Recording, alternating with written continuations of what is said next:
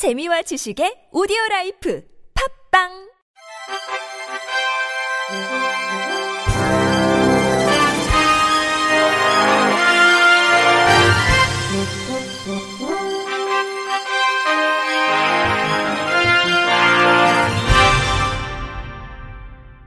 청취자 여러분 안녕하십니까? 10월 8일 금요일 KBRC에서 전해드리는 생활 뉴스입니다.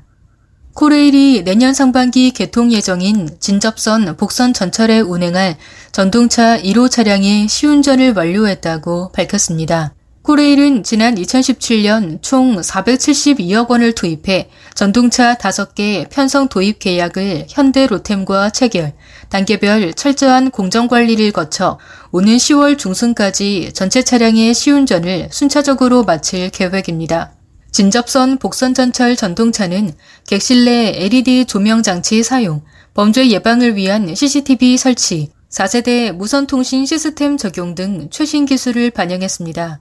운행 구간 내 차량과 시설물의 연계성 확인, 운영기관인 서울교통공사의 승무원 실무 수습 교육을 거쳐 진접부터 오이도까지 4호선 전 구간에 투입될 예정입니다. 이인희 기술본부장은 단계별 검사, 시험 등 철저한 품질 관리를 통해 성능이 우수한 차량을 제공하겠다고 말했습니다. 중년 이전 젊은 나이에 우울증을 겪으면 인지 기능이 급속하게 떨어져 노년에 치매에 걸릴 위험이 높아질 수 있다는 연구 결과가 나왔습니다.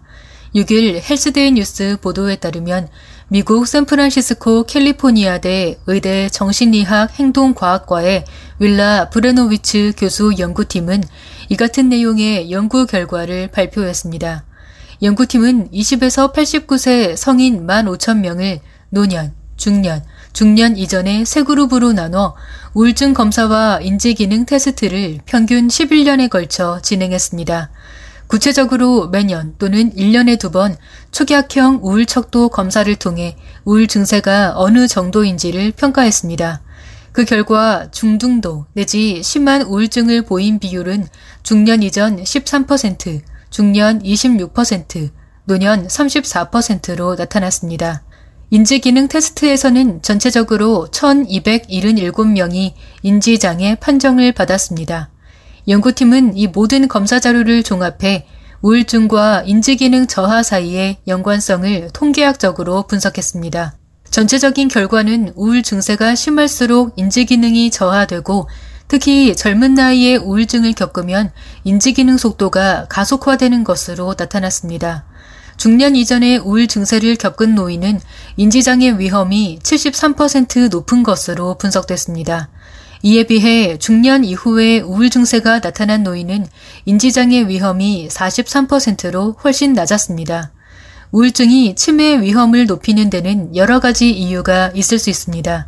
우울증으로 중추신경의 스트레스 반응 시스템이 과잉 활성화되면 글루코코르티코이드라는 스트레스 호르몬이 증가하면서 새로운 기억이 형성되고 저장되는 뇌의 기억 중추인 해마가 손상됩니다. 우울증이 해마를 위축시킨다는 연구 결과들도 있습니다. 이번 연구 결과는 미국의 알츠하이머 치매 전문지 알츠하이머병 저널 최신 호에 발표됐습니다.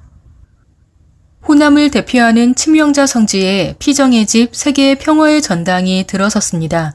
이번에 문을 연 평화의 전당은 치명자 성지를 치유와 내적 평화의 명소로 조성하기 위한 취지로 마련됐으며 인근 한옥마을과 연계해 치명자 성지를 순례객뿐만 아니라 일반 대중을 위한 문화 관광지로 만든다는 계획입니다.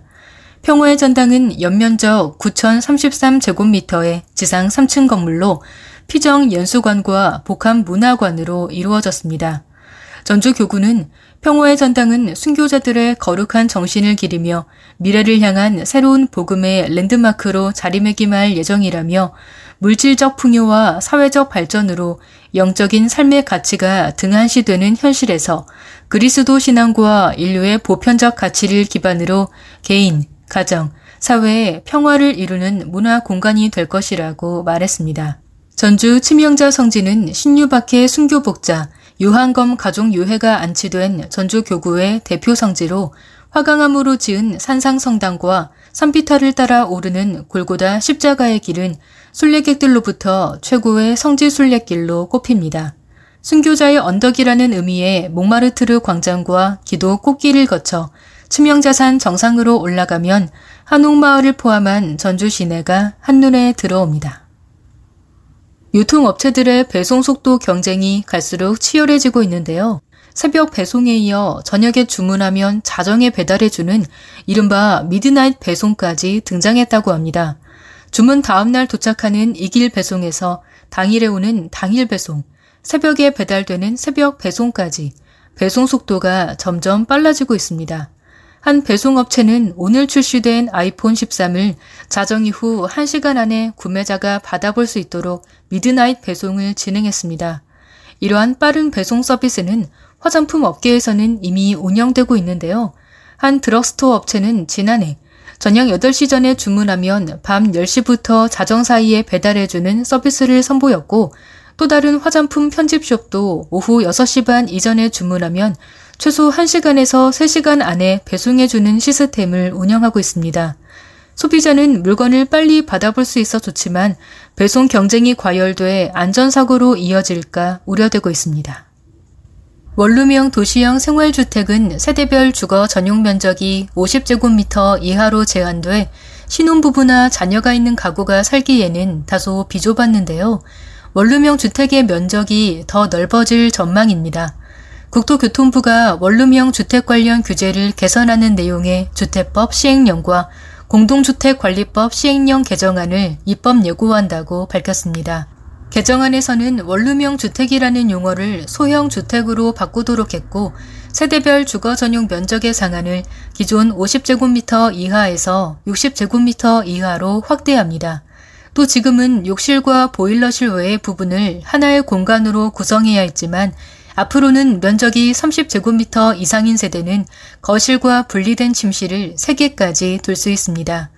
다만 주차장 등 시설 과부하를 막기 위해 침실이 2개 이상인 세대는 전체 소형 주택 세대 수의 3분의 1 이내로 제한합니다.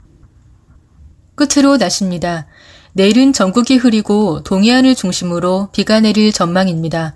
강원 영동과 경북 동해안에 내리는 비는 내일 오후까지 이어지겠습니다. 수도권 북부와 강원 영서 북부에는 내일 새벽부터 아침 사이 산발적으로 빗방울이 떨어지는 곳이 있겠습니다. 예상 강수량은 강원 영동, 경북 북부 동해안 20에서 70mm, 경북 남부 동해안, 울릉도 독도 5에서 30mm, 경남권 동해안 5mm 내외 등입니다. 아침 기온은 전국 대부분 지역에서 평년보다 4도에서 7도 높은 15도에서 22도, 낮 기온은 평년보다 2도에서 4도 높은 19도에서 29도로 예상됩니다. 미세먼지 농도는 원활한 대기 확산으로 전국이 좋음 수준을 보이겠습니다. 이상으로 10월 8일 금요일 생활 뉴스를 마칩니다. 지금까지 제작의 이창현, 진행의 홍가연이었습니다. 고맙습니다. KBIC